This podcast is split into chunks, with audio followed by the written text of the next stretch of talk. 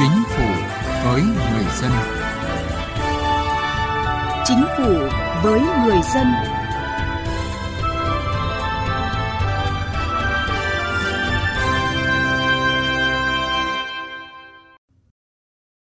Thưa quý vị và các bạn, trong những năm qua, Chính phủ, Thủ tướng Chính phủ luôn quan tâm, coi trọng cải cách hành chính nói chung và cải cách thủ tục hành chính nói riêng, cải cách thể chế, xây dựng chính phủ điện tử trong hoạt động của các cơ quan nhà nước để phục vụ người dân, doanh nghiệp ngày một tốt hơn nhằm tiếp tục thực hiện chủ trương của Đảng và Nhà nước về cải cách thể chế, cải thiện môi trường kinh doanh và nâng cao năng lực cạnh tranh, ngày 12 tháng 5 năm 2020, Chính phủ ban hành nghị quyết số 68 về chương trình cắt giảm, đơn giản hóa quy định liên quan đến hoạt động kinh doanh giai đoạn 2020-2025. Sau 2 năm thực hiện nghị quyết của chính phủ, nhiều bộ ngành đã tuyên bố cắt bỏ hàng loạt điều kiện kinh doanh bất hợp lý, tạo điều kiện nhiều hơn cho doanh nghiệp, song những nỗ lực này vẫn chưa đáp ứng được kỳ vọng của người dân và doanh nghiệp. Theo các chuyên gia, để đạt mục tiêu đề ra một cách thực chất, chính phủ và các bộ ngành cần thực hiện quyết liệt hơn nữa. Chương trình Chính phủ với người dân hôm nay đề cập nội dung này. Mời quý vị và các bạn cùng theo dõi.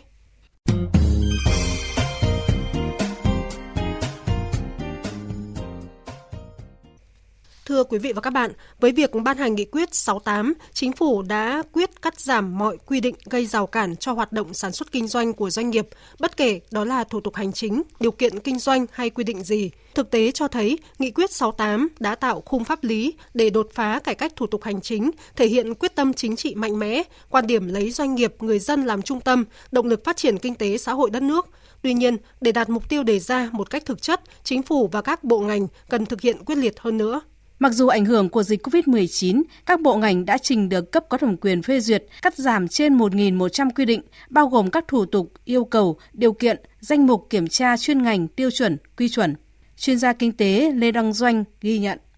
Tôi đánh giá cao quyết tâm của Thủ tướng Chính phủ yêu cầu các bộ phải cắt giảm điều kiện kinh doanh. Có lẽ đây là một trong những các bước cải cách quan trọng nhất trong những năm gần đây. Thứ hai nữa là các bộ thì có nỗ lực khác nhau để thực hiện về chất lượng cắt giảm điều kiện kinh doanh thì theo báo cáo của Viện Nghiên cứu Quản lý Kinh tế Trung ương đã có khảo sát kỹ các cái nghị định, các cái thông tư, các cái điều kiện kinh doanh mới và cũ cho thấy rằng là có những bộ là có bãi bỏ nhưng cũng có những bộ thì lại thay cái điều kiện này bằng một điều kiện khác. Cùng quan điểm này, bà Nguyễn Thị Cúc, Chủ tịch Hiệp hội Tư vấn Thuế Việt Nam nhận xét. Quyết tâm của chính phủ, nỗ lực của chính phủ, nỗ lực của các bộ các ngành sự đi vào cuộc sống thực sự là cái môi trường đầu tư ở Việt Nam nó có cải thiện, cải thiện rõ rệt, cải thiện đáng kể. Vậy nhưng những nỗ lực này vẫn chưa đáp ứng kỳ vọng của người dân và doanh nghiệp bởi thực hiện nghị quyết 68 của chính phủ không phải chỉ ở số lượng thủ tục hành chính, điều kiện kinh doanh được giảm bớt và cắt bỏ, mà đích đến của nó là những lợi ích mà doanh nghiệp và người dân được thụ hưởng từ việc cắt giảm các điều kiện kinh doanh đó mang lại. Ông Phạm Ngọc Hưng, Phó Chủ tịch Thường trực Hiệp hội Doanh nghiệp Thành phố Hồ Chí Minh cho rằng, việc cắt giảm điều kiện kinh doanh vừa qua vẫn còn tình trạng một số bộ ngành khi không được ban hành các điều kiện kinh doanh thì lại ẩn vào trong các nghị định Ông Phạm Ngọc Hưng nêu thực tế. Cũng có đâu đó một số cái điều kiện mà không cho bộ người ta ban hành cái điều kiện kinh doanh đó nữa thì người ta lồng ghép vào đó để người ta đưa vào cái nghị định. À, theo cái hướng giữ lấy đặc quyền đặc lợi cho bộ ngành mình cái điều này thì chúng tôi nghĩ rằng cần thiết phải rà soát và bỏ đi những cái quan điểm như vậy.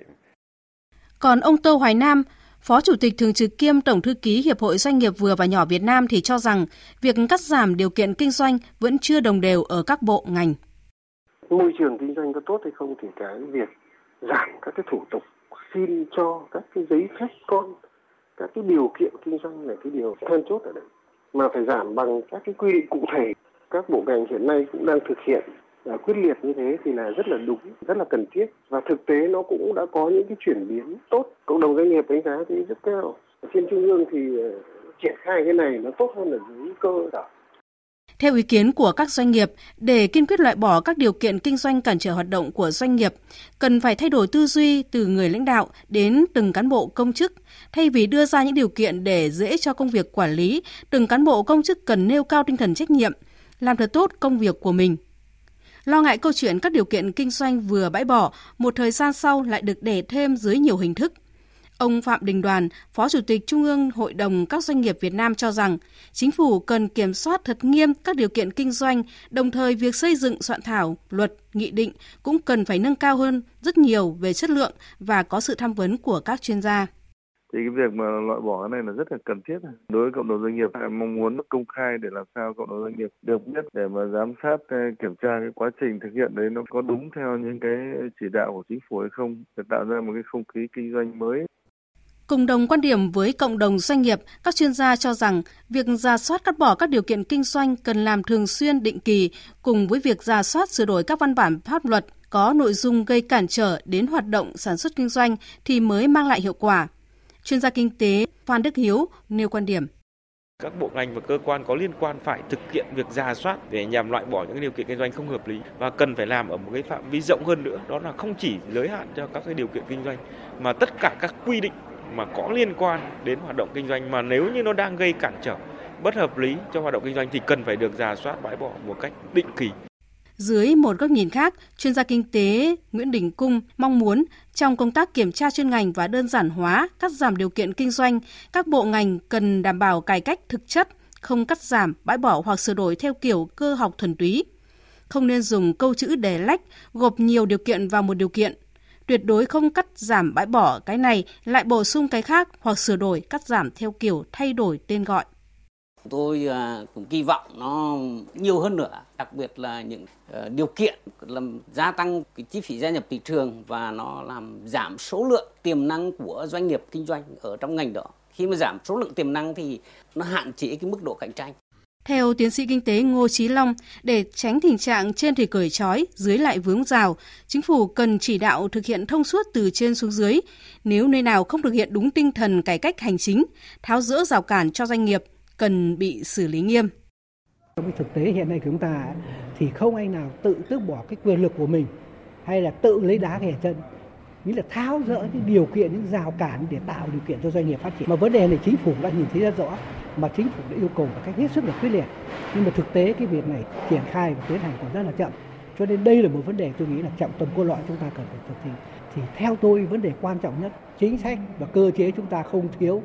Chúng ta thì thiếu gì? Thiếu cái sự giám sát, cái thực thi nó như thế nào? Đấy là vấn đề quan trọng.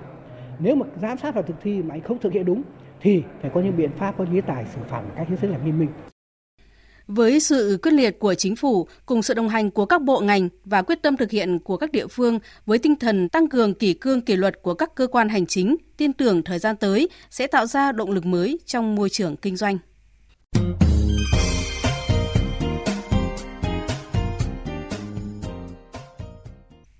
Thưa quý vị, thưa các bạn, để đáp ứng nhu cầu phát triển trong giai đoạn mới cũng như hoàn thành các mục tiêu chuyển đổi số của ngành hải quan giai đoạn 2021-2025, thời gian qua, Cục Hải quan tỉnh Quảng Ninh đã đẩy mạnh chuyển đổi số trong hoạt động nghiệp vụ hải quan một cách toàn diện, đồng bộ với chuyển đổi số phục vụ doanh nghiệp xuất nhập khẩu và các bộ ngành trong triển khai cơ chế một cửa quốc gia và cơ chế một cửa ASEAN hướng tới mục tiêu 100% thủ tục hải quan được thực hiện hoàn toàn trên môi trường mạng. Ghi nhận của phóng viên Đài tiếng nói Việt Nam về nội dung này ở Cục Hải quan tỉnh Quảng Ninh.